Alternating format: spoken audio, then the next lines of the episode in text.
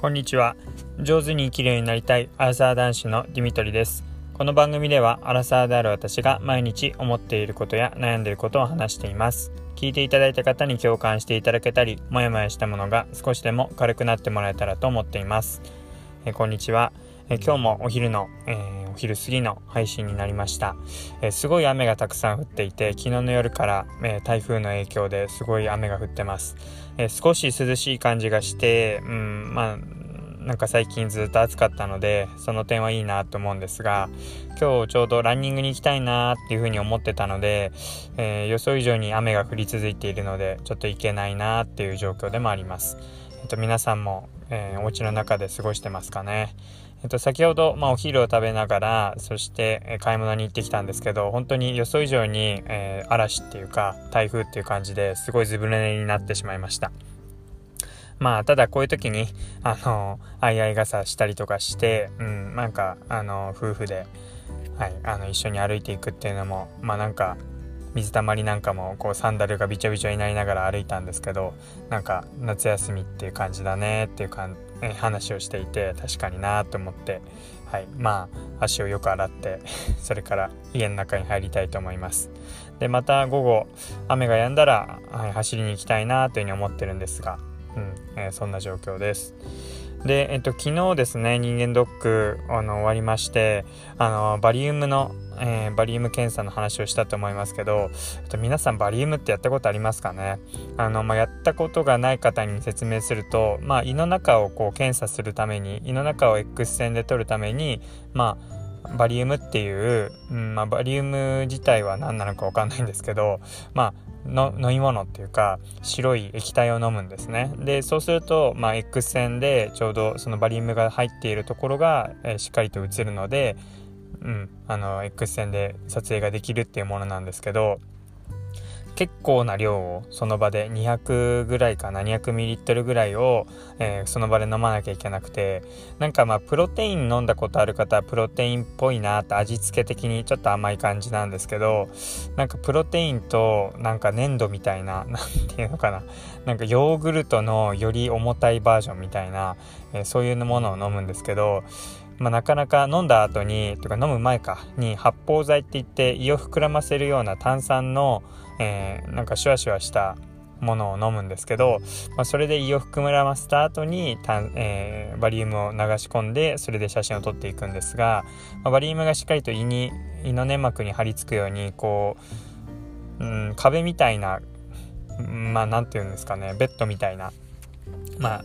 それにしがみついてくるくる回ったりとかしてその回りながら、えー、バリウムをこう行き渡らせて写真を撮ってもらうようになっていきます。でもっと転がってくださいとかもう少し左です右ですとか、えー、指示されながらなんか本当にまな板の上で、えー、転がっているようなそんな感じで、え写真を撮ってもらうんです。で撮り終わった後にすぐにこうまあバリウムを出さないといけないというかあの結構詰まっちゃうみたいで便秘気味になっちゃうところをこう下剤をこうもらって、まあ、より飲めるよう、うん、あの出せるようにってしていくんですけどやっぱりですねもう去年そんな気にならなかったんですけど今年なんか詰まっちゃってるなって感じがあって結構昨日はそれほど気にならなかったっていうか気にしなかったんですが夜あたりになってきてからなんか全然出てないなって感じがあってで、まあ、下剤をこう錠剤でもらってたんですけど、うんまあ、まだちょっと様子見てみるかってことで、えー、飲まずに過ごしてました。でその後あの人間ドック終わったしっていう気持ちでなんかもう暴飲暴食したい気持ちになってあの二郎ラーメンラーメン二郎に行ってきてもうそのバリウムの上に二郎を乗っけてくるっていうえー、さらにその後アルコール普通にビールを飲んだりとかしてたんですけどなんかあまりにお腹が張ってきてあの出てこないなって感じがしたので調べてみたらアルコールは控えてくださいってなんかその水分がなんか吸収されちゃうみたいなことでアルコールはやめてくださいみたいなことが書いてあってうわそうだったのかなんて思ってたらどんどんお腹が張ってきてですね。まあただでさえジロー食べたっていうのもあると思うんですけどなんかバリウムもあってなんかもうこのままどうしよう詰まっちゃったらっていう風にちょっと不安になってきちゃいまして。で昨日まあなんとか出てででもまだ詰まってるなっていう感じがあったので朝方また下剤を飲んででまあその後、まあ、徐々に出てきているっていう感じなんですけど。うんまあそうですね。結構あの友達とかあの知り合い聞くとそれでずっと便が出なくてあの便秘気味になってしまって本当にお腹が痛くなっちゃって病院にそれで行くことになったなんていう人もいたのでまああんまり本当にバリウムだからって甘く見てると、はい、あの結構大変なことになるみたいなので、まあ、便秘って結構大変なんだなって、まあ、普段全然そんなことないんですけどやっぱりこう、うん、動きがこう止まってしまうみたいですね。まあ、ただそれでもやっぱり検査するためには必要ってことで、はい、やってみたんですけどもなかなかその後も大変なんだなっていうことを今日感じました。でまあそんなこんなではい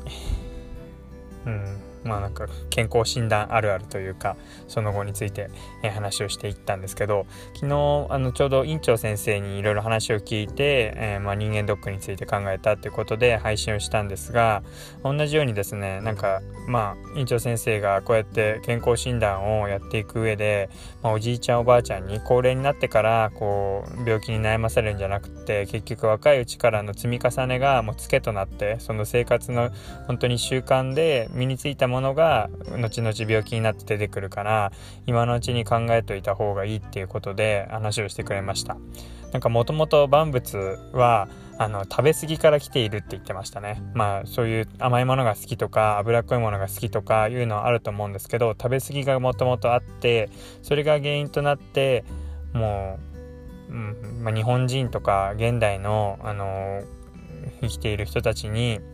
つきものだけどもって言ってましたね。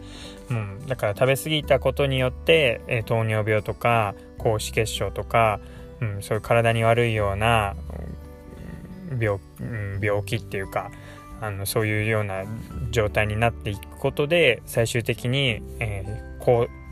拘束って言ってましたけど心筋梗塞とか、えー、脳卒中とかなんか詰まる血管が硬くなって詰まっちゃうことで、えー、亡くなっていく。で病気名としてというか最後死因として、えー、なんか心筋梗塞とか、えー、なんちゃら梗塞っていう風に出るけどももともとの原因としてあるのはずっと若い時からそうやって食べ過ぎたりとか甘いものとか油っぽいものを食べてたものが積もり積もって血管が硬くなったり詰まっちゃうことでそういう症状が出て最後に亡くなってしまうなんて話をしてました。いやもう病院の先生だとこうやって何回もそういう症例を見てるんだろうなってむしろそうやってまあ、手遅れとまでは言わないですけどもうそうやって何十年も積み重ねてきたもので困っている人たちがお金を払ってそれで治療している。そういう姿を見ているともっと根本から早い段階から自分で考えられないのかなっていうそういう願いも持つんだろうなってことを思いました。でだからこうやって若いうちから健康診断に来てで気をつけていることは大切なことなのでって、えー、これからももともとにあるのはそういう食べ過ぎとか、うん、糖尿病とか、えー、そういう血管が詰まってしまうような原因を作るところからあるからえー、それに気をつけてねってことで話をしてもらいました。なんか直接やっぱ話をされると、まあ、どっかの誰かじゃなくて自分自身の体のことについて話してもらうので、うん、なんかそれで後々結局病気になって、うん、自分が辛い思いをしたりあるいは家族を悲しませたりっていうことになると思うので、まあ、そういうリスクを自分で作ってしまってるとは思うので気をつけたいなって思います。なんて言いながら普通にラーメン食べたりとか焼肉行ったりとかしちゃってるんですけど、まあ、そこは、まあ、そういう時もあるけど、まあ、トータルとしてバランスが取れるように運動したりとか他のところで健康的な食事をしたりっていうそういうところですかね。気をつけられることとしては。はい。まあまた1年間1年後また健康ド健康診断人間ドックやった時に